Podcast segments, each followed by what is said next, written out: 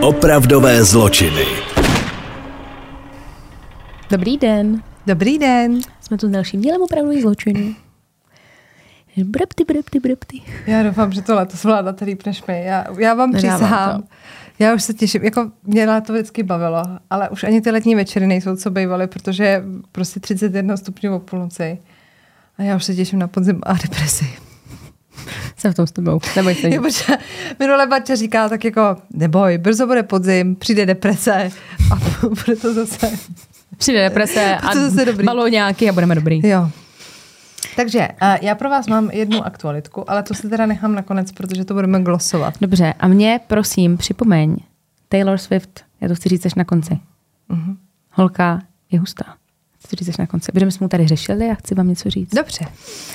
No a teď vám chci taky něco říct. Mám samozřejmě příběh, proto tu jsme. A jsi teda ready? To bude zase piu, piu, piu, piu, piu. Jsem ready. Tak jo. Sabina Quider. Uh, pochopíte, žila ve Francii. Jo. Narodila se v 83. a její rodiče, oba dva, pocházeli původem z Alžírska a vlastně i Sabrina. Ona se v tom Alžírsku narodila, ale už jako malinká se s rodinou přestěhovala do Francie. A byla to krásná, cílevědomá holka a když jí bylo 18 let, tak eh, prožila svoji první velkou lásku. Zamilovala se do muže, eh, který se jmenuje takhle, když se někdo mu říká Asam, někdo mu přezdívá jenom Sam a píše se Asim, jo. Takže Asim Meduny a měli teda toho spolu hodně společného. On byl taky původem z Alžírska, se svojí rodinou se před několika lety přestěhovali do Francie a v té době, kdy se potkali, tak mu bylo 23 let. Takže i ten věk byl super. Oba dva si neskutečně sedli, měli stejný zájmy, smysl pro humor, prostě se našli, jo? Vydrželo jim to hodně dlouho a dokonce se po nějaké době rozhodli, že teda začnou společný život, ale že ho začnou v Anglii. Že se odstěhují z Francie, že chcou zkusit něco nového, poznat jinou kulturu a tak dále pro pána krále. A tak se v roce 2005 přestěhovali do Londýna. Ten Asim měl vystudovanou ekonomiku a podnikání a pro něj teda nebyl absolutně žádný problém si najít práci. A ta Sabrina pracovala jako chůva. Postupem času si ale začala trošičku pohrávat i s make-upem a bavilo jí jako líčit. Ona sama byla vždycky perfektně jako upravená. Ona fakt byla jako hrozně hezká ženská. Taková ta Uh, všimli byste si ji, když byste šli do restaurace a ona by tam seděla, tak vám projede hlavou pěkná baba. Jako fakt byla moc pěkná. A začala se tomu teda naplno věnovat, celkem se jí dařilo, měla spoustu zakázek. Každopádně jejich vztah šel doslova, doslova a do píšmene, šel doslova uh, do kytek a nakonec se teda s Asimem rozešla. Ovšem, není se čeho bát, Sabrina potkala dalšího chlapíka, se kterým podle všeho měla mít dokonce i dítě, ale nakonec se i ti dva rozešli a Sabrina zůstala sama s dítětem. Takže celkem jako krušný časy v Anglii, ale zvládla to. A právě v roce 2011, do kterého se teď přesuneme, tak potkala někoho, kdo nebyl jen tak někdo. Představte si situaci, běžný den, stojíte někde na Ting Hill, krásná čtvrť a potkala tam chlapíka před bankou. A ona ho teda sama oslovila, jestli by nechtěl jít na večeři a on samozřejmě souhlasil, protože jak už víme, Sabrina byla krásná sexy žena. Ale ten muž nebyl jen tak někdo. Byl to Mark Walton, což je chlapík z Irska, který založil kapelu Boyzone a z té kapely ho pak teda vystrnadili, tady si nebudem říkat historii té kapely. Znáš Boyzone? No, jako... Mě to jako něco říká. Jako neřekla bych ti asi jenom ale tam písničku, jsou, ale tam jsou mega slavní. Ale co víc, on potom, co opustil tu kapelu, tak spolupracoval jako, produce, pro, spolupracoval jako producent s J-Lo, Enrikem Iglesiasem, s Lady Gaga, jakože fakt velký ryby v potoce, v rybnice. A dokonce ho proslavilo i to, že on ve světě byl porodce v nějaké korejské soutěži Pop Idol, takže měl jako velkou kariéru. A Mark byl tady v tu dobu teda totálně za vodou, což se nedivíme. No a tak teda samozřejmě na tu večeři kývl, teď šel na tu večeři, těšil se na tu Sabrinu, že teda jako bude randíčko a že se seznámí. Jenže jak si nevěděl, že právě v tu dobu eh, se Sabrina už tolik nevěnovala make-upu, ale koketovala s podvodným marketingem, takže v podstatě šlo o takovýto pyramidový schéma, i když se ti ozve kamarád ze základky, který asi 15 let nevěděla a zve tě na kafe. No, tak eh, prostě... Je to podezřelý. Je to podezřelý. On teda přišel do té restaurace a tam byl další několik chlápků. Seděli okolo toho stolu a tam seděla Sabrina kolebních 8-12 týpků. Teď on jako přišel. Takže organizovaný bukake, nebo co se tady bude dít? Gangbang. A ona, ne, ne, ne, investice a pasivní příjem. Nevím, co je horší, jestli organizovaný bukake, anebo pasivní příjem. Pasivní příjem. Rozhodně pasivní příjem. Ale on, prosím vás, byl, je, podle mě to byla zkouška, kdo co vydrží. Já, on, nemůžu, prosím.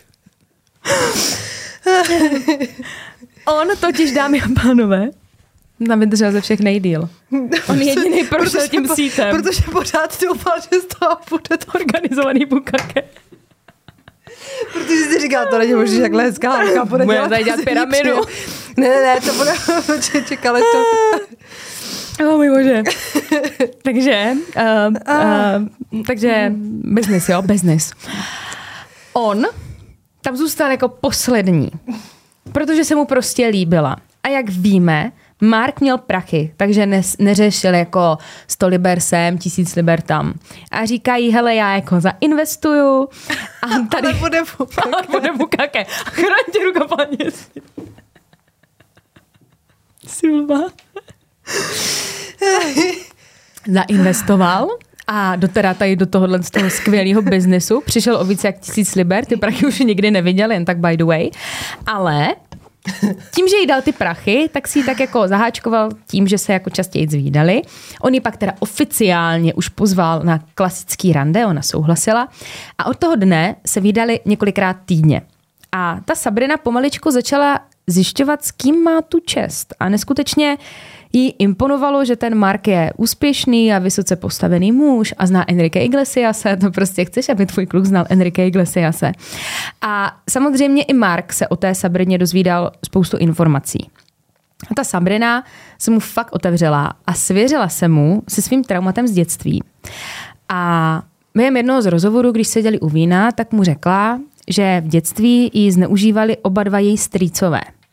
Což samozřejmě Marka jako šokovalo a od té doby měl tendence tu Sabrinu chránit, dávat na ní pozor ještě víc než předtím a bral v potaz to, že si prošla tady touhle odpornou věcí. Ovšem, asi nás nepřekvapí teda, že spolu začali chodit. Byla z toho láska jako trám a začali spolu nakonec i bydlet. Mark, dámy a pánové, Sabrině posílal každý měsíc takový malý kapesný. 2000 liber. Jo, bavíme se rok 2011, 2012. 2000 liber, takže holka byla vysmátá. A Mark už ale tolik vysmátej nebyl, protože po tom, co se sestěhovali a vydali se fakt každý den od rána do večera, tak samozřejmě je to jiný, když se přestěhuješ ke klukovi. Najednou vidíš jeho návyky, jak se chová, některé věci ti vadí, některé jsou třeba odporné, ale zvyknete si na ně, nebojte se nic. Ale on si začal všímat, že ta Sabrina začala být hrozně náladová, výbušná, byla na něj pořád nepříjemná, všechno dělal špatně a hrozně žárlila. Ale jako úplně nesmyslně. Takže jemu volala nějaká, tak Borec se pohyboval uh, v hudebním průmyslu. Neustále řešil nějaké věci, byl neustále v kontaktu s ženama. Někdo mu volal z nějakého nakla- uh, vydavatelství a podobné věci. On, když třeba řešil i ty pracovní věci, tak ona byla strašně vypruzená a nadávala mu, že ho určitě jako podvádí a co to je za zašmetinu a podobné věci. Byla jako byla hodně hustá, jo. A postupem času to bylo mnohem horší a už tam bylo i nějaký fyzický napadení a ten Mark dokonce mýval i modřiny na obličeji, takže to nebyla jenom facka, fakt to byla jako drsný napadení. Ona po něm házela nádobí, židle, prostě co jí v ten moment přišlo pod ruku.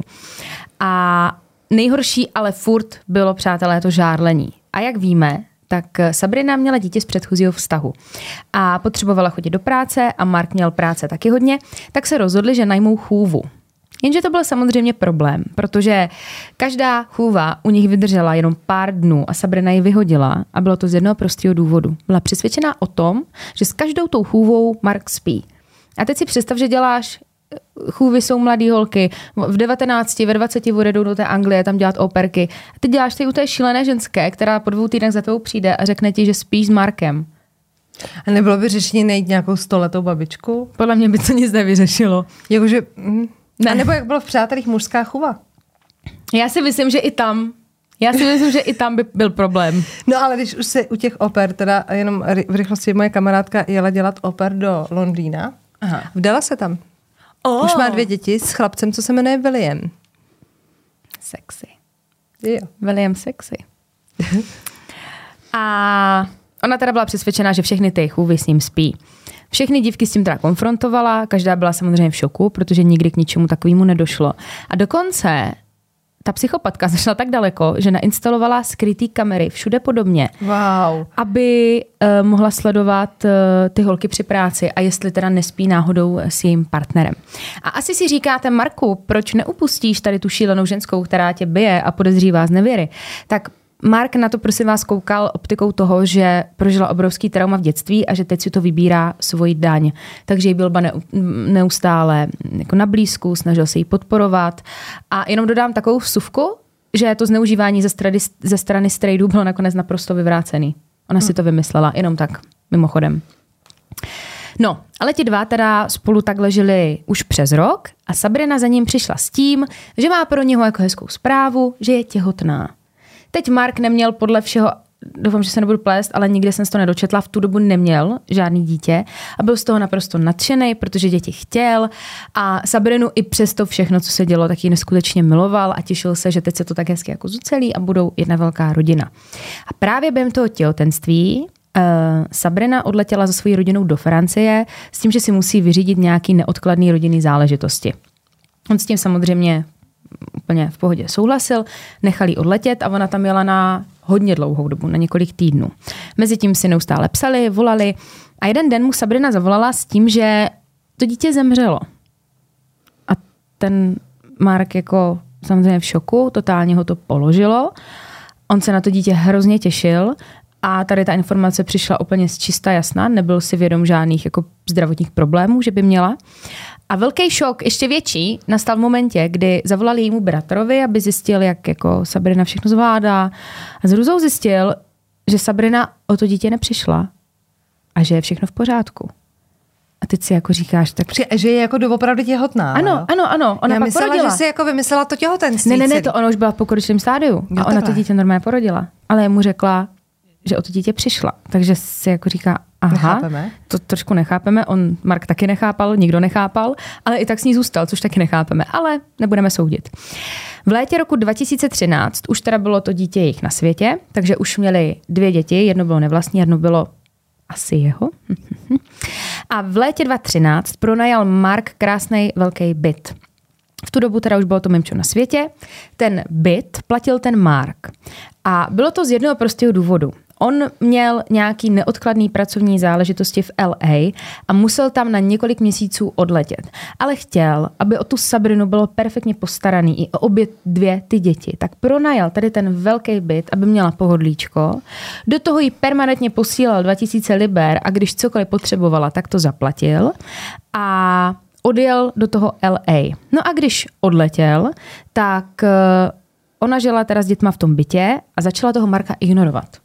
Nebrala mu telefony, neodpovídala na zprávy, zkoušela jako e-maily. Ona prostě s ním přerušila veškerý kontakt a v ten moment si Mark řekl, OK, tak tohle už je jako trošku zahranou a přestal jí posílat kapesný. Asi se dokážeme představit, jak musela být Sabrina vytočená, když zjistila, že na účet už pravidelně nechodí 2000 liber. A začala, prosím vás, úplně šílet. Totální výbuch v steku. Byla od té doby nepříjemná na všechny. Ona by byla schopná dát pěstí i popelářovi, co jí vyváží popelnice. Na sousedy permanentně nadávala. Pořád eh, měla nějaký konflikty se sousedy. Oni ji úplně nesnášeli, tu ženskou. Oni to sami jako řekli, že tu ženskou doslova jako nesnášeli. Ona jim dělala na schvály, že třeba když eh, mohla tam kropit třeba před zahrádku a ona lidem polívala auta, nechávala prohnilý pytle od odpadků vedle těch popelnic, blokovala příjezdové cesty, jako úplně jí jako švihlo. A a byla prostě hrozný psycho. A každý, kdo ji znal, tak si o ní povídal, že to je ta bláznivá ženská. Bohužel to teda v jednu chvíli odnesl i ten Mark. A ona, prosím vás, vymyslela odporný plán, jak to tomu Markovi oplatit. Přitom ten chlapík nic neudělal. On se choval velice, velice dobře.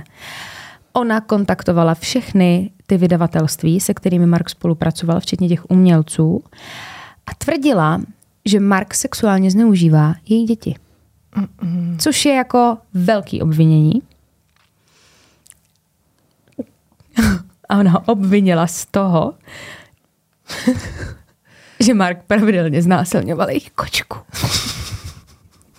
A oni žádnou kočku neměli.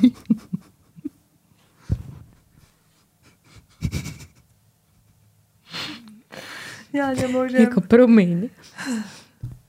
To, tak to víme, že to je výmysl. To pak právě vyplo, vyplavalo na Takže on musel chudák jít na alergologii a nechat si napsat, že je alergický na kočky, jako třeba já. Aby měl alibi. A ona to tak nedomyslela, už jenom to je jako obrovský blud, že chodíš jako pravidelně sexuálně zneužívat kočku, ale bohužel oni tu kočku nikdy neměli. A nebylo to jako v přeneseném slova smyslu, že třeba Ne, jakože, její kočku? ne, ne, ne, to by se jí líbilo. Ne, jakože fakt mňau, mňau kočku. Prostě úplně šílený. Uh, takže tak.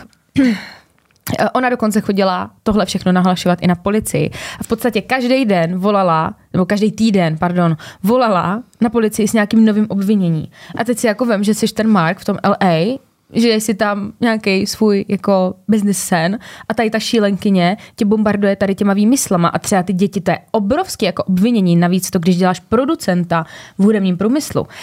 Naštěstí ale všechny ty obvinění byly samozřejmě vyvráceny a Mark, prosím vás, zůstává po celou dobu tohohle příběhu, co budu mluvit, už v LA, což je důležitý. Teď se přesuneme do roku 2016, jo? Ten rok Sabrina kontaktovala svého bývalého partnera Asima, toho, s kterým se tenkrát přestěhovala z té Francie. Zjistila, že teda si pořád mají co říct a pořád je to k sobě táhne a tak se teda rozhodli, že to dají znovu dohromady. A Asim byl teda v tu dobu velice dobře zajištěný, pracoval pro firmu, která prosperovala, byl tam jako finanční analytik, vlastnil do toho několik nemovitostí ve Francii a byla to, jako holka měla čuch na chlapy, to se musí nechat. A byl, byla to velice dobrá partie. A ten Asim se přestěhoval k ní do bytu, kde společně žili s těma dětma. Ten Asim tu Sabrinu musel hrozně milovat. On byl do ní úplně poblázněný, v podstatě udělal všechno, co mu řekla. Za mě to teda bylo už trošku jako zahranou, že to na mě působí trošičku jako posedlost tou ženskou, než taková ta láska a úcta. A krátce potom, co se k sobě nastěhovali, tak eh, Asim zjistil úplnou náhodou, že ho Sabrina už nějakou dobu podvádí. Ale on ji miloval tak moc, že to úplně v pohodě přešel. A tím, že jí to prošlo, tak to dělala znovu a znovu a s jinýma a znovu a Asim to furt znovu zjišťoval a neustále jí odpouštěl. Dokonce se tam třeba stala i situace, že se tak moc zamilovala, že řekla, že zbalí děti a odejde za tím partnerem. Ona odešla, pak se za dva dny vrátila. Hm, hele, asi ne, tady mě je líp. A on v pohodě, lásko. Jako fakt musel být jako úplně šíleně zamilovaný do ní.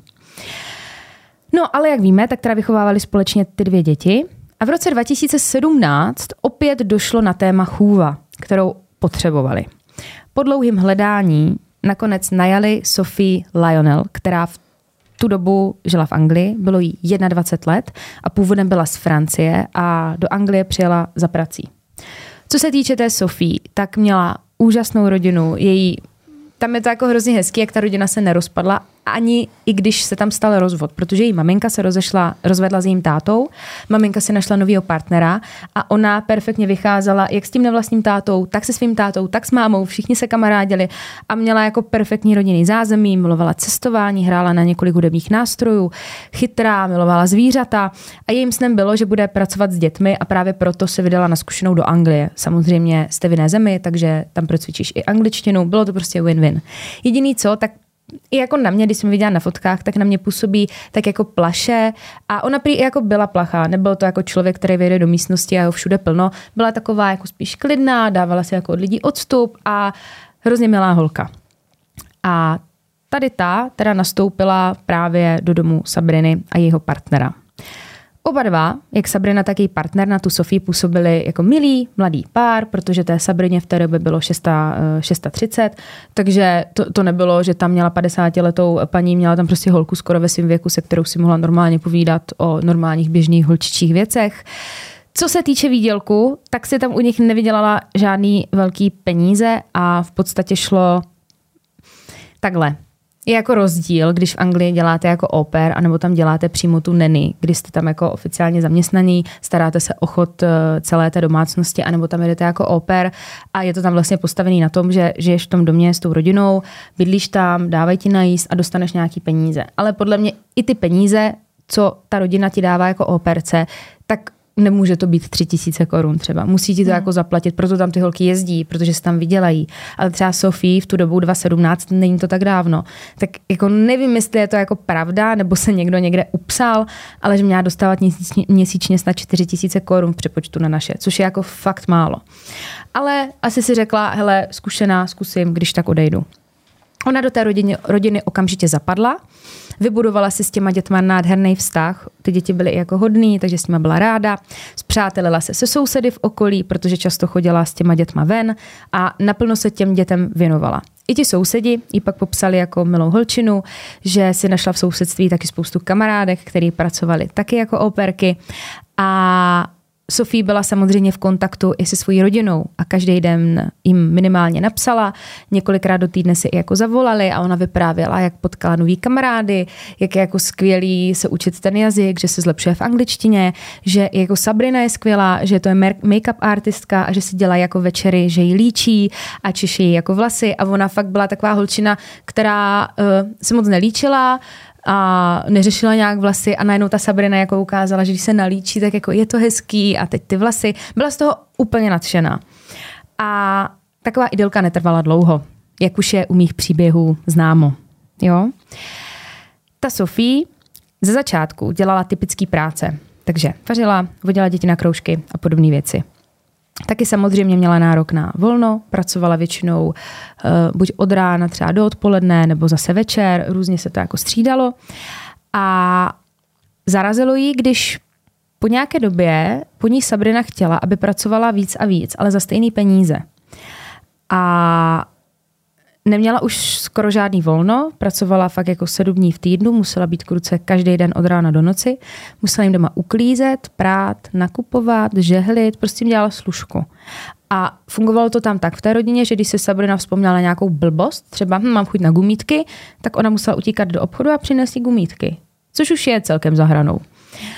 Dokonce si teda toho všimli i ti sousedi, kteří tu Sofii často potkávali úplně strhanou, nevyspalou, během krátké doby hodně zhubla. Ona teda už když tam přijela, tak byla fakt jako štíhlounka, taková nítěnka.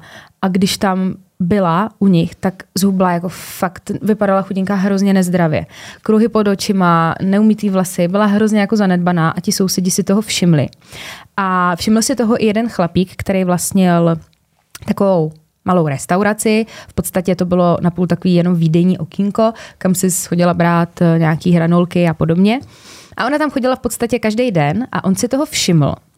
A Dokonce jí začal zadarmo dávat každý den fish and chips. Dávali k tomu jako i limču, aby se jako najedla. Jenže u ní v pokoji Sabrina našla obal od toho jídla, od těch hranolek šla rovnou další den za tím majitelem a zrovna tam byla i ta Sofie, seřvala ho přede všema, co tam byli. Tu Sofii seřvala taky, odtáhla jí domů a zakázala jí do té restaurace ještě někdy vkročit. Teď samozřejmě ti lidi tam zůstali jako opaření, co se to tady jako stalo. A ten pan z té restaurace je za mě tak hrozně hodná duše. On nad tím nemávl rukou, a další den, protože ta Sofie tam asi měla nějakou trasu, kterou chodila pravidelně s těma dětma, tak ji zastavil a řekl jí, že jí dá peníze na letenku, ať jako odletí domů, ať se na to vyprdne, že nemá zapotřebí takový ponižování.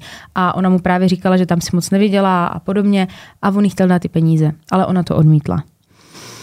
No a přátelé, tohle byl úplný začátek, protože Sabrině naprosto přeplo a v jeden den, běžný den, přišla do pokoje té Sofii, ta Sabrina, křičela na ní, že spala s jejím bývalým partnerem. A teď ta Sofie, jak jako, kde je tvůj bývalý partner, ani nevím, jako s kým si jako chodila. No a Sabrina si stála za tím, že spala s Markem Voltnem, s tím producentem. A teď jako, cože, jako, já jsem ho nikdy neviděla, Nespala jsem s ním, je to úplná blbost. My samozřejmě víme, že celou tu dobu byl v LA. A ona teda od té doby na tohle konto měla naprostý zákaz si cokoliv jen tak vzít uh, z lednice na jídlo, na všechno se musela ptát, takže hubla ještě víc, protože ona jí nedávala najíst. Měla regulovaný, kdy půjde na záchod nebo do sprchy. Přestala jí říkat jménem, už jí neříkala Sofie, ale říkala jenom ty malá couro a podobné hnusné nadávky. V podstatě jí každý, každičkej den vyčítala, že spala s tím Markem Voltnem. A tohle všechno sta Sofie nechala pro sebe a trápila se tím. A když si volala s tou mámou, tak jí řekla, že si pohrává s myšlenkou, že jí to tak jako napadlo, že vlastně nezvládá úplně výchovu těch dětí, což není pravda, že to jako nezvládá a že se asi vrátí. No a ta mamka ji jako podpořila v tom, ať tam zůstane, ať to jako nezvla, nevzdává, že tam je teprve jako chvíli, že se do toho určitě dostane, že je silná. A ona teda, OK, já to ještě zkusím. A o pár dní později mm, ta Sofie zase volala té mámě a říká, hele, já se na to fakt chci jako vyprdnout, já už chci asi odletět domů. A ta mámka říká, hele, já tě nebudu nutit, je to tvoje rozhodnutí, koupila jí letenku, jenže Sabrina se to dozvěděla a schovala jí pas. No a to týrání pokračovalo dál a ta představivost té Sabriny byla čím dál tím šílenější. Ona jí zabavila její mobilní telefon. Rodině mohla ta Sofie volat jenom z telefonu té Sabriny, a ještě to bylo tak, ta rodina to nevěděla, ale ta Sabrina celou dobu seděla tady a koukala na ní, aby si jako ohlídala, aby nedělala ani uh, žádný jako gesta a podobně. Nemohla nikam chodit sama, na všechno se musela ptát. Bohužel se teda stupnělo i to násilí a k té Sabrině se počase přidal i ten její partner a společně tu Sofii brutálně byli, topili ve vaně, pouštili na ní horkou nebo ledovou vodu, ponižovali, škrtili, já nevím co všechno. A do toho si to ty zrůdy natáčely. Jsou z toho videa, které samozřejmě nejsou, uh, nejsou přístupné veřejnosti. Z těch nahrávek existuje jenom jeden záběr a tam byste tu Sofii nepoznali. Vypadá tam třeba tak od 20 nebo 30 let starší, má vyhublý tváře, vypadá strašně nemocně, je úplně vyhladovělá a na tom videu jí podle všeho uh, nadávají, vysmívají se jí, dopouštějí, si, dopouštějí se tam brutálního fyzického týrání a na těch nahrávkách je prý ta Sofie apatická, pláče, není vlastně schopna říct ani větu a jenom pořád prosí o to, aby ji nechali být. Jediný důvod, proč tohle mučení ze strany té Sofie, eh, teda ze strany té Sabriny a pak potažmo i toho jejího partnera probíhalo, bylo to, že chtěli doznání. Sabrina chtěla doznání, aby se přiznala, že spala s tím Markem Voltnem. A tvrdila jí, hele holka, když se přiznáš, tak my tě necháme být, jenom to přiznej, že jsi s ním spala. No a tohle mučení trvalo přesně 6 týdnů a Sofie 18. září 2017 bohužel zemřela. Celý to je zachycený na videu, který si natáčeli Vzniklo to tak, že opět pro, oni byli vším možným, topili, škrtili, bylo to prostě strašný. A ta Sofie už prostě nemohla to dál vydržet a řekla, jo, fajn, tak já vám to řeknu, tak jsem spala, spala s Markem Voltnem. A čekala teda, že konečně ukojí tu Sabrinu a tu její touhu slyšet, tady tu ptákovinu. No a místo toho ji odtáhli do koupelny, tam ji utopili ve vaně a teď prosím vás, totálně jako nechutnost. To byla úzká koupelnička, že fakt máte jako takovou tu starou plechovou vanu a vedle si maximálně stoupne chlápek. Je to fakt jako úzký a hned tam je ta vana. To jí mrtvý tělo nechali utopený v té vaně a rozdali si to vedle té vany na zemi. Když tam byla ta mrtvá Sofie. Jako... Celý dva dny pak teda jako vymýšleli, co udělají s tělem. Trošičku podle mě tam proběhla panika, protože vůbec nevěděli. To její tělo mezi tím narvali do kufru, protože měli ty dvě děti, o který se starali. Tady v tu dobu ty děti byly uh, ve školách, takže to bylo v pohodě, ale pak se vrátili děti a nemůžou najít mrtvou chůvu jako ve vaně, tak ji dali do toho kufru.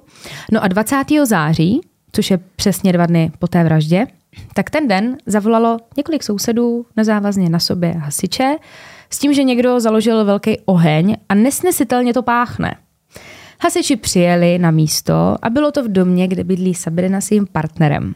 Takže na ně zazvonili, otevřel Asim, který uh, řekl, že, že jako uznává, že to jako hodně smrdí a je to hodně velký čout, ale že grillují a že to akorát trošku úplně podchytili. A teď ti hasiči samozřejmě tam byli vysláni, takže to museli to jít zkontrolovat, museli to uhasit. Přišli teda dozadu, kde byla taková terasa, tam byl grill, na kterým byly nějaký kuřecí kousky a vedle bylo další jako ohniště, kde to jako pořádně fajrovalo a dýmilo. A šel z toho jako fakt, zá... nebyl to jako klasický dým, jako dým, ale fakt to jako páchlo. Oni to uhasili, ti hasiči, a najednou si všimli, že tam je ohořelá lidská ruka a taky oblečení. Okamžitě kontaktovali policii a ta teda byla zanedlouho na místě a bylo teda okamžitě potvrzeno, že jde o lidské ostatky. A trvalo několik dnů, než to tělo identifikovali a bylo potvrzeno, že jde o Sofii. Ta pitva prokázala, prosím vás, ona měla zlomenou čelist, měla zlomený žebra, zlomenou ruku a zlomenou hrudní kost. A pokud jde o Sabrinu a jejího partnera, tak uh, ti samozřejmě byli zatčeni a při výslechu neustále tvrdili, že to byla nešťastná náhoda – ale jak nešťastnou náhodu vysvětlíš, že má holka uh, zlomený žebra, zlámaný nohy, zlomenou čelist. Ta policie jako přesně věděla, co se tady, co se tady děje.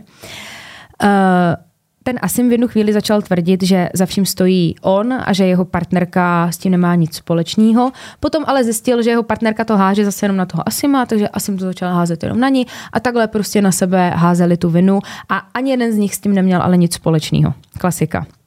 Ovšem, byla provedena domovní prohlídka a našli se onen videa, který si natáčeli a policie měla jasný důkaz toho, že v tom měli prsty oba dva.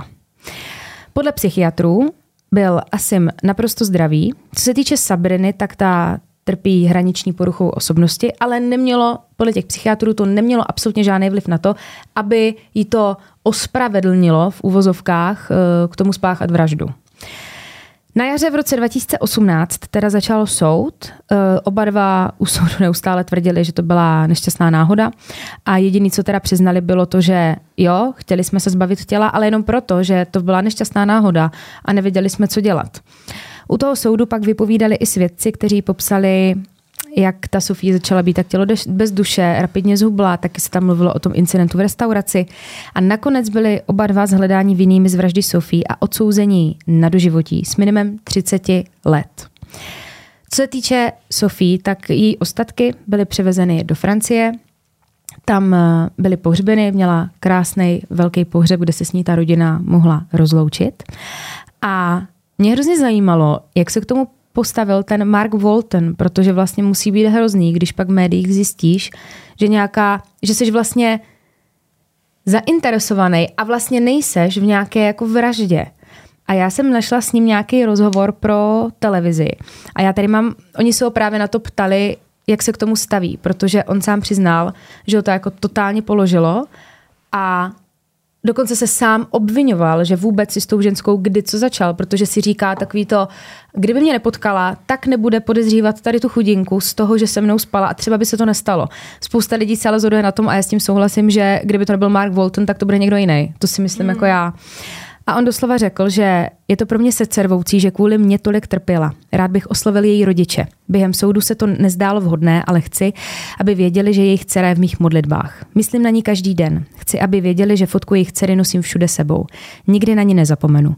Nikdy jsme se nepotkali, ale vždy se za ní a její rodiče budu modlit. Dnes se sám sebe ptám, jak, jak jsem mohl být uchvácen jako tou Sabrinou a rozebírají to tam a on na konci toho rozhovoru jako řekne, že tu Sabrinu miloval divoce a vášnivě a že byl zaslepený tou láskou a že podle něho to stejný měl ten Asim. A tohle je teda prosím vás přesnej jako kdyby přepis toho, co on řekl v tom televizním studiu, takže to je přímo z jeho úst. A hrozně se mně líbí, jak se k tomu takhle jako postavil, že mohl nad tím mávnout rukou, ale tím, že dá třeba té rodině takovou jako podporu, že víš, že na tu tvoji dceru někdo myslí, i když je to vlastně úplně cizí člověk, tak je to za mě hrozně hezký. Takže hrozný příběh. Že já jsem úplně, jakože to jako zpracovávám. Uh, dobře, tak nechme to teď ve vás rezonovat. Jdeme se prohodit. Ano. A všechny ty uh, updaty Taylor Swift a tak, tak to dáme na konci, jo? Tak můžeme pokračovat. Já pro vás mám. Uh, možná bych teď chtěla varovat maminky s dětma. Mm-hmm. Bude se to týkat dítěte. Jo. Jo. Ale zase na konci pak budou strašný šlágry, takže by bylo fajn, kdybyste jako vydrželi nebo jste to přetočili jenom. Jo? Já vám chci vyprávět příběh o Cassandře Lynn Williamson, který všichni říkali Cassie, takže my tak budeme říkat taky. Cassie se narodila 23. listopadu 1995 Erniemu a Angele Williamsonovým jako druhé ze čtyř dětí. Všichni ji popisovali jako veselou holčičku, měla fajnový dětství, byla chytrá, pracovitá. A společně s celou tou rodinou patřila mezi členy protestantské církve, navštěvovala s rodičema i kostel, který měli nedaleko jejich domu a milovala Britney Spears. Ten tak jako takový dodatek. No a Děje se to, i když prostě ty rodiče samozřejmě všechny ty děti jako nade všechno milovali, tak ta jejich společná láska časem jako vyprchala a rozvedli se. A maminka se s těma dětma přestěhovala do Valley Parku v Missouri ke svým příbuzným a aby ten Ernie, ten tatínek, zůstal jako na blízku, tak se přestěhovala v podstatě jako s něma, mm-hmm. ale bydlel přes ulici. Takže ty děti jako měly oba dva ty rodiče blízko, což je jako fajnový, evidentně tam nebyla nějaká jako velká nenávist. Mm-hmm takže byli schopni fungovat. No a do života celý téhletý rodiny zasáhl člověk, který ho jak Angie, jak ta maminka, tak i Ernie, ten tatínek, dobře znali.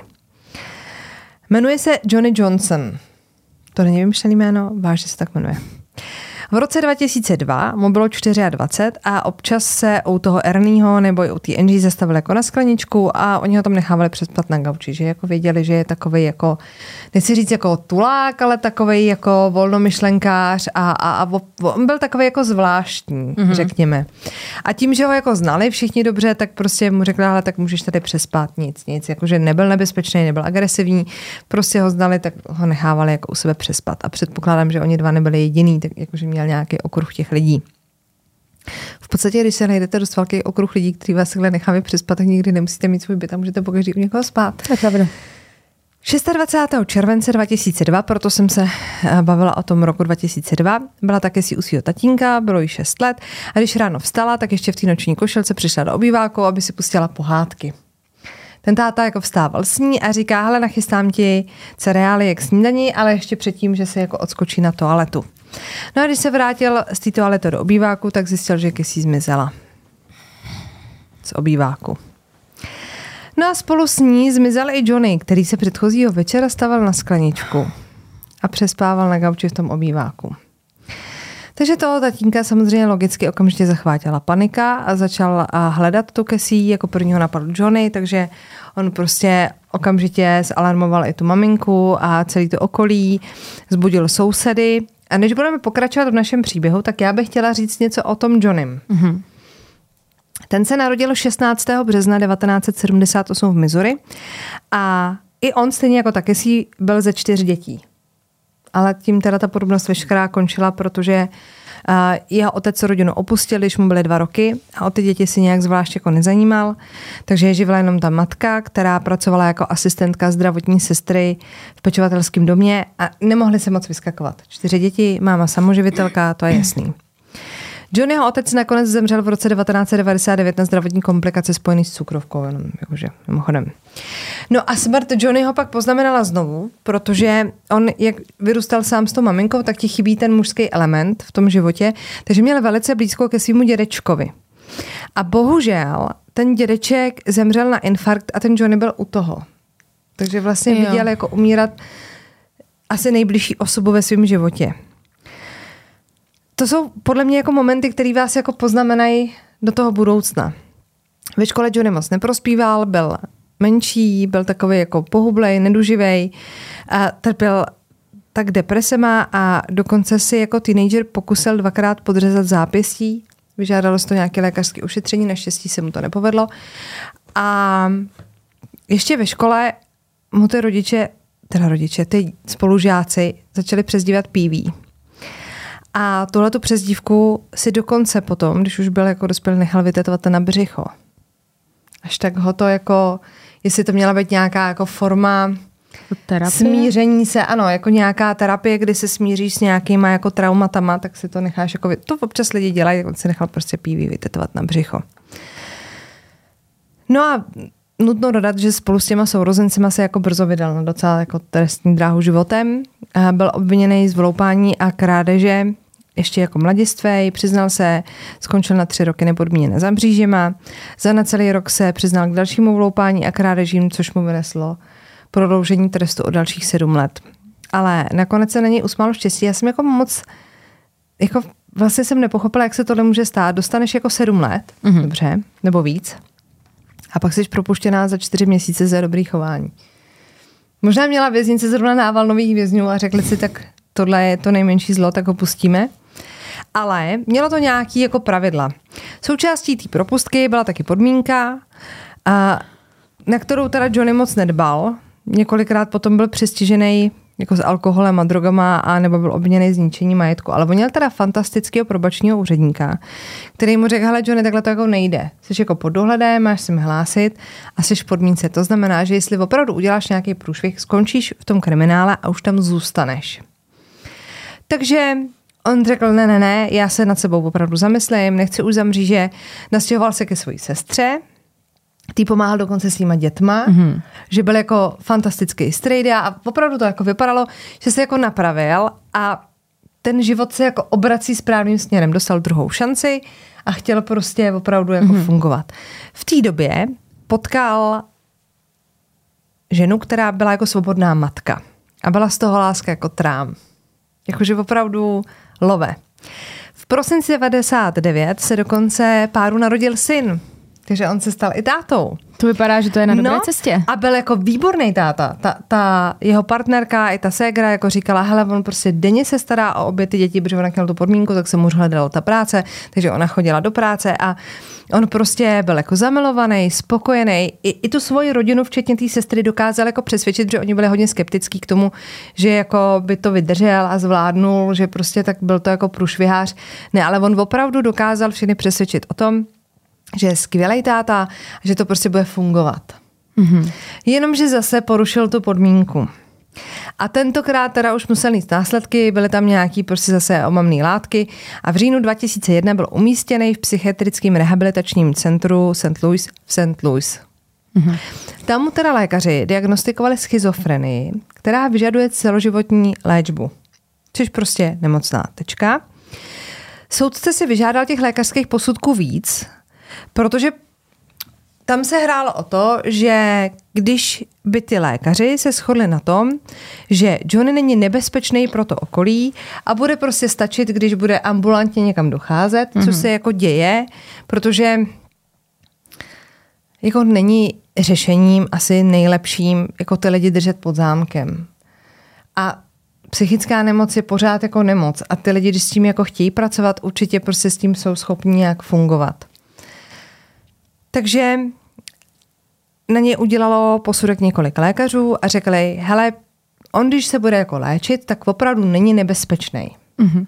Může prostě fungovat v reálném životě, takže ho propustili z té léčebny. Musel teda ambulantně docházet k těm svým lékařům do té léčebny, kontrolovalo hned několik odborníků, musel pracovat s různými jako specialistami, musel navštěvovat taky nějaké jako školení o škodlivosti drog, protože ono, když jsi jako psychicky nemocná, ty drogy ti určitě nepřilepšejí v tom stavu a musel hlavně, a to je podstatný, pravidelně brát ty léky. Jo.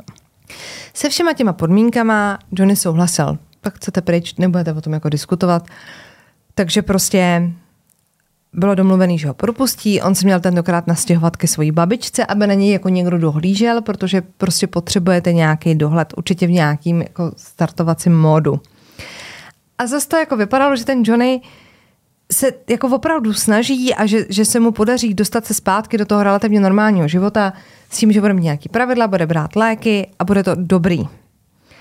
Jenomže ty blízci si začali jako všímat, že nedodržuje ty příkazy už od toho soudu, že jo. Přestal se dostavovat na schůzky s probačním úředníkem, což nikdy není dobrý znamení. A varovali ho, že se prostě zase řídí jako do průšvihu, musíš prostě dodržovat ty pravidla, jinak prostě skončíš v té base nebo v té léčebně. Do toho třeba Johnny dvakrát zapomněl jako dorazit domů a už jako věděli, ale to už je takový ten moment, kdy ten člověk je jako ne, neudržitelný. Mhm. Ty s tím jako nic neuděláš. Jako můžeš za ním chodit, můžeš mu nadávat, ale je to jako dospělý člověk v tu Jasně. chvíli. Nemůžeš ho zavřít doma prostě na zámek, takže musíš jako doufat. A už i ta přítelkyně jako věděla, že je zlé, když jako nepřišel domů, ta babička jí to hlásila. No a prostě několikrát ho jako našli, že on trávil čas, on propadl alkoholu a trávil čas popíjením po jako různých parcích, jako Nebylo to dobrý. A jedním z těch parků byl právě eh, ten velepark, kde bydlela rodina té naší Kesí. No. To, co jsem jako říkala, že vlastně přespávala u nich na tom gauči, tak to se dělo jako v podstatě od doby, kdy ho propustili z té léčebny, protože ten náš den, o kterým jsme se bavili na začátku, nastal jenom 6 měsíců po propuštění z té léčebny, takže ono mu to jako dlouho nevydrželo. Evidentně to prostě nešlo. Teď se dostáváme teda do toho rána, kdy Cassandrin otec nahlásil zmizení své dcery, to bylo v půl osmí ráno. Všichni prohledávali okolí toho domu, včetně toho voliparku, kam ten Johnny chodil často popíjet. A uplynula pouhá hodina a policie narazila v jedný z bočních ulic kousek od toho domu na Johnnyho. Že ten táta jim říká, tady prostě byl ten Johnny, mám na něj podezření, on v tom bude mít prsty. On šel po ulici, byl celý mokrý a od bláta. A teď ta policie ho zastaví a říká, halo, tak co se tady jako děje? A on jim říká, hele, já jsem prostě ráno vstal brzo a šel jsem se jako vykoupat do řeky. Prostě, abych se Jasně. probral jako z kocoviny. Jenomže oni jako pořád vedli v patrnosti, že byl pravděpodobně poslední, kdo tu holčičku viděl naživu, takže se ho odvezli k výslechu. A mezi tím obchází ty sousedy ta policie a zjišťují, ta holčička musela z toho domu nějak odejít, jestli někdo něco neviděl. A jeden z těch sousedů prozradil, že viděl Johnnyho níst kesí uh, na ramenou. Mhm. Takže jsme měli v tu chvíli svědka, že opravdu on teda s tou kesí odešel.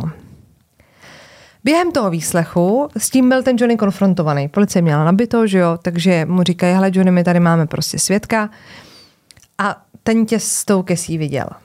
Ale pořád tu kesí nemáme. Jsme No v situaci, kdy máme Johnnyho, ale nemáme tu kesí. Takže zatímco vyslýchají toho Johnnyho, tak ta rodina a ty blízcí, ta komunita, oni se všichni klasicky, jak to bývá, tak se jako semkli a hledali. No a on ten tlak jako nevydržel a po pár hodinách toho výslechu se teda přiznal, že teda unesl tu kesí. Prej ji teda odvedl normálně, protože ona ho znala, Tak se nebála. tak, takže s ním jako šla. Chvíli ji nesl dokonce i na ramenou, což teda potvrdil i ten soused, že viděl. Až spolu došli do opuštěné sklářské továrny, která stála nedaleko domu toho tatínka. No, tam se měl Johnny teda před tou kesí jako začít obnažovat a slíkat ji. Potom se jí měl několikrát pokusit znásilnit a ona, jak se jako bránila, tak měl jí jako udržet cihlou jako do hlavy. Jenomže tou cihlou, tou ranou se mu ji nepodařilo zabít. Ona se pořád hejbala. Takže tam začala hledat jako něco jiného. Našla nějaký kámen. Takže jí potom uh, rozbil tu hlavu kamenem. A to už teda pro ní bylo jako smrtelný. On doslova jako řekl, že ten kámen jako vzal a upustil jí ho na hlavu.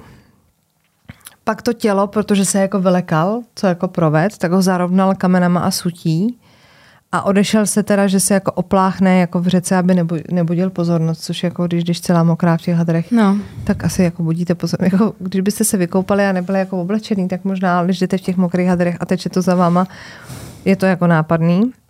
A narazil na to policii. Mhm. Tu chvíli teda už ta policie ale věděla, kde má pátrat po tom těle, takže si přidali tu informaci a opravdu teda to tělíčko našli. Měla teda ošklivě rozbitou tu lepku a patolog později potvrdil, že smrt teda nastala po ráně tupým předmětem do hlavy a jednalo se tak s určitostí o vraždu. Johnny Johnson tak byl obviněný z vraždy prvního stupně, ozbrojeného zločinu, pokusu o znásilnění a taky únosu. Samozřejmě, že tahle ta zpráva zasáhla celý to sousedství a celou tu komunitu, takže sousedi udělali pro tu kesí tak jako památník, tam přinášeli plišáky a zapalovali svíčky a, a podobně. Ta rodina se snažila být strašně statečná. Kesina starší ségra řekla, že jako věří, že ta Kesi už je někde na lepším místě. Ale taky přiznala, že ten Johnny byl pro to okolí i jako pro její kamarádky vlastně podezřelý už hrozně dlouho, protože si chodili ty děti hrát do toho parku a on tam chodil bez toho trička, že oni mu začali sami říkat PV, protože to měl na, na tom břiše vytetovaný. A ona říká, hele, on tam prostě chodil a popíjel a tak jako divně kouk, tak jako vycítíš to, prostě no, divně koukal. A že koukal jako po malých holkách, který se tam hráli a že si toho jako všímali. Což je samozřejmě moment, kdy se může začít ta společnost celá ptát, jestli se tomu jako nedalo nějak zabránit. Na druhou stranu, jako nemůžeš asi někoho jako nevím, co by mu jako udělali, jako jestli tam seděl a vlastně koukal, tak nemůžete někoho jako zatknout za to, že kouká. Jakože, no, jasně. Víte, jak to myslím. Ale ona teda jako říkala, že jí jako připadal divnej a vlastně není jako překvapená, že se to stalo. Co mě překvapuje, jestli to ty holky doma ne- neřekly, já nevím, ale víš, jako ty rodiče že by se zvali ta... domů. No, No, že nemůžeš mu jako dobu. zabránit jako koukat někde nebo být jako divnej, ale oni se zvali domů a budou to hledovat do konce svého života samozřejmě. To je jako hodně drsný. Jakože nezvěte si domů ty divný lidi prostě. Jako a i když nemáte děti, tak to může někdo jako, jako mně to přijde prostě hrozně, já to nemyslím zle vůči těm rodičům, tak oni to mysleli třeba dobře, nechali ho tam jako přispat. A teď si to ale budou prostě do konce života si to budou vyčítat, protože mm. prostě to jo. jako takhle. Mo- mohlo by se to stát i ve chvíli, kdyby ona šla do toho parku. Jako víš, jestli na něj měl mm-hmm. tak by si to třeba stejně stalo, ale to, to těm lidem jako nevysvětlíte v tu chvíli. Mm. No. Když začal soudní proces, tak eh, ten obhájce toho Johnnyho pochopil, že nemá cenu jako zapírat ten čin. Ten se stal, Johnny se k tomu přiznal a už to jako nevokecáš, nevymluvíš se z toho.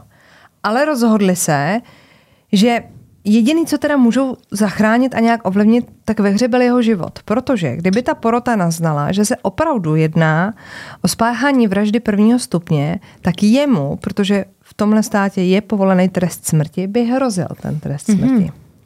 Takže pořád bylo, jako nebylo to tak, jako tak to udělal, bude sedět, hm, nic s tím neuděláme, ale byl to boj o jeho holej život. Takže začali jako uh, jet taktiku takovou, že poukážou na motiv. Zatímco ta žaloba prostě ho popsala jako zvráceného šílence, co se chodil koukat do parku a musel to plánovat, protože jí z toho domu unesl. Nebylo to tak, že ji potkal v lese a tam ho to přepadlo a u toho ji jako uh, omylem mm-hmm. zabil, když se bránila, ale on ji musel do, do té továrny opuštěný dovíst a už tu chvíli už je to prostě mm-hmm. plán. A Obhájci u toho soudu poukazovali na to, že má za sebou dlouhou historii psychických problémů, že má i jako nemoc potvrzenou lékařsky a v tu chvíli ho to mohlo ovlivnit. Navíc měl pravidelně užívat lék Zyprexa, ale vysadil ho, protože ho to utlumovalo strašně moc, že se cítil jako zombie, což on sám jako řekl. Takže vlastně nebyl léčený a v tu chvíli už se neovládáte, protože trpíte tou schizofrenií a on se hájil přes ty obhájce tím, že slyšel jako hlasy, který nešli zastavit. To, jako, počkejte, může to být pravda. Jakože byl nemocný, neléčil to, může to být pravda. Ví, víš, jako, že... ty rozumím. V lednu roku 2005 byl ale Johnny Johnson teda shledán, shledán vinným z vraždy prvního stupně, ozbrojeného zločinu, únosu a pokusu o znásilnění. Co mělo obrovský vliv na ten verdikt, naprosto pochopitelně, byl věk oběti, jako bylo to dítě cokoliv prostě spácháte na dítě, je, je nejhorší věc. Porota potom rozhodla teda o trestu smrti s tím, že po trestu smrti následovaly ještě dva dodatečné doživotní tresty, kdyby náhodou. Sám soudce eh, řekl novinářům, že to byl jeden z nejohavnějších případů, který kdy soudil. Obhájce se po tom verdiktu odvolal a požadoval neurologické a psychologické testy, který mohli prokázat, že ta schizofrenie, nebo že ta schizofrenie může být důsledek nebo i příčinou toho, že bude mít poškozený mozek. Mm-hmm. Jo, že by se zase ukázalo, Jasně. že za to vlastně nemůže. A snížilo by mu to ten trest na nějaký ty doživotí. Že jako trpěl bludy a oni našli i svědka, který s ním seděl v tom vězení předtím a on měl v tom vězení tvrdit, že je upír. A, což jako už nějakým bludům jako odpovídá. A teď, když byl zatčený a skončil v té vazbě, tak měl spolu vězňům a, a té policii tvrdit, že ďábel chce, aby zemřel a když jako zemře, tak tím rozpoutá konec světa. Že to je jako ďáblův plán. jo. No, zajímavý moment byl, když se proti té popravě, proti trestu smrti postavil otec té Casey, který řekl, že nemá smysl jako být jako život za život, ale dejte mu do životí. Nevlastní teta, nebo prateta tak, Della Steele, uh, jakože teta té Casey, ale napsala velmi emotivní dopis a ten poslala guvernérovi a žádala ho, aby teda potvrdil ten nejvyšší možný trest, což byl trest smrti, že to, co jako provedli, je nejohavnější čin. Nicméně byly jim povoleny ty testy. Mm-hmm. Že teda projde nějakýma neurologickýma, psychologickýma testama. Asi tak jako rozhodujete o něčím v životě, tak si chcete být jistý, že rozhodujete správně. Takže těma testama ten Johnny prošel a ukázalo se, že teda nebyl poškozen mozek, není a že je jako reálně není retardovaný a je plně schopný nést odpovědnost za svůj čin. Tím pádem nejvyšší soud zamítl to odvolání 19. dubna 2023 byl podepsán příkaz k popravě Johnnyho Johnsona a datum popravy, a proto o tom mluvíme právě teď, bylo stanoveno na 1. srpna letošního roku v 18 hodin. Tak se taky stalo. Mm-hmm. Jeho poslední uh, nápoj bylo pivo a jeho poslední slova, to je volný překlad, Bůh žehnej, omlouvám se lidem a rodině, které jsem ublížil. A on teda dostal ve státní věznici v Bontare smrtící injekci a byla to dávka pentobarbitalu, kdybyste to chtěli vědět. A v 18 hodin 33 minut byl prohlášen za mrtvého, bylo mu 45 let. Aha. A zajímavá je statistika, byla to letos 16. poprava ve Spojených státech. Tři byly v Missouri, pět v Texasu, čtyři na Floridě, dvě v Oklahomě a jedna v Alabamě. To je moc, že i když je to tak starý případ, že se to, nebo starý, je starší a poprava, že se to dostalo hezky až do dnešní doby teda. No ale příběh otřesnej. Jako, Jako-. Ale tam je prostě takových bodů a takových lidí, co si budou vyčítat takových věcí, Hmm. Co by kdyby, no. že no, A máš něco na odlehčení? mám. Ona má fakt pravdu. No tak povídej. Já, to, já jsem to četla. Já jsem tomu nechtěla uvěřit, že se tohle stalo, ale stalo se to. Seriál Stranger Things. Ano, Známe. milujeme. Ano. Kdo neviděl, styďte se. Ale ty, nesou, ty si ještě neviděla Vymítače ďábla. A herec, který stvárňuje Billyho, mm-hmm. toho plavčíka, Decker Montgomery, se hraje hlavní roli v mém příběhu. Dobře. Existuje YouTube kanál Catfished a ten je propojený s webem Catfished. Není, prosím vás, ten kanál funkční. Ten YouTube jo, ale to vyhledávání ne, když nejste na americký VPNce. Mm-hmm. My už jsme to kdysi šťourali, protože Ano. ano. já jsem na to v souvislosti s něčím jiným jako přišla. A reálně ten web funguje tak, vysvětlím, že vám někdo pošle fotku, Teď už to trošku umí iPhony, že vám napíšou o té fotce, kde byla pořízená a v kolik hodin. Ale tenhle web by vám měl jako rozklíčovat, že vám to najde jako originál té fotografie. To znamená, že se jako vydáváte za někoho jiného a oni rozklíčují ty fotky jako patří. No, ale jak říkám, když jsme to zkoušeli my, tak to tady nefungovalo. Možná už jo, ale přes Česko ví- eh, to, to nešlo. A tenhle ten web pomohl ženě, známe jenom křesní jméno Michaela. Jo? A Michaela um, si prostě na online fóru lidí jakoby z nějaký jako herecký branže začala psát s nějakým jako chlapíkem. Psali mm-hmm. si, psali si a on jí bokem napíše. Hele, uh, já mám jako jiný, jinou přezdívku, ale v reálu se jmenuju Decker Montgomery. Jsem ten herec ze Stranger Things. Aha. Ale protože jsem samozřejmě známej, a mám holku, protože on od roku 2017 chodí s herečkou Liv Polok, což je teda mimochodem, jsme zjistili z fotek tam z nejhezčích ženských, co jsme kdy viděli. Nesmysl Úplně, totální. Jakože, jakože kdyby někdo řekl, pojďme do trojky, tak z Liv jdeme. Je fakt krásná. A že teda kvůli tomuhle, že je jako slavný, tak je tam pod jednou přezdívkou. A začali si jako psát. Je- Jemu je 28 let, takže jako mladý kluk. A teď ta Michaela jako popisuje, že oni si začali psát jako někdy loni, jo? je to třeba zhruba rok, mm-hmm. co se dostali do kontaktu. A ta Michaela jako popisuje, že vlastně se našli v tom, že um, je trápily jako společné věci, ona vdaná a že jako řešila, že ten manžel je jako hodně jako uzurpátorský a teď on popisuje, že ta Liv je jako taky taková jako, že jim to jako neklape a takhle si Jasně, jako rok klasa. psali. A ona furt chtěla jako přesvědčit, že to je jako on, on jí posílal právě nějaký fotky, tak to, to jako si byla vědomá toho, že to si jako může stát. No ale on jí pak třeba poslal jako básně, který byly napsaný dost podobně, Protože my třeba nevíme, protože my se o tohle nezajímáme, že ten dekan napsal básnickou sbírku Aha. v roce 2020. A tady ten člověk ji posílal jako básně, který byly podobným stylem psaný jako právě Že to tady bylo z sbírky. Že si jako říkáte, aha, tak to asi opravdu píše on. A do toho ještě jí prozradil, že byly, teď je to spoiler, pokud jste neviděli Stranger Things, slumte si to na 30 vteřin, tak. Že byly, uh, umírá v té třetí sérii ten herec jí jako píše, že se vrátí v epizodě čtvrtý řady, která se jmenuje Dear Billy, jako taký překvapivý cameo v rámci jako nějaký vzpomínkový jako epizody. Mm-hmm. A že jí to prozradil dřív, než se to vysílalo. Což samozřejmě si řeknete, no tak to musí vědět, protože to je herec, že jo? Takže ona měla jako pocit, že ví něco hrozně tajného. No. A ono se to pak jako stalo, tak, tak měla jako pocit, že teda asi to bude opravdu on.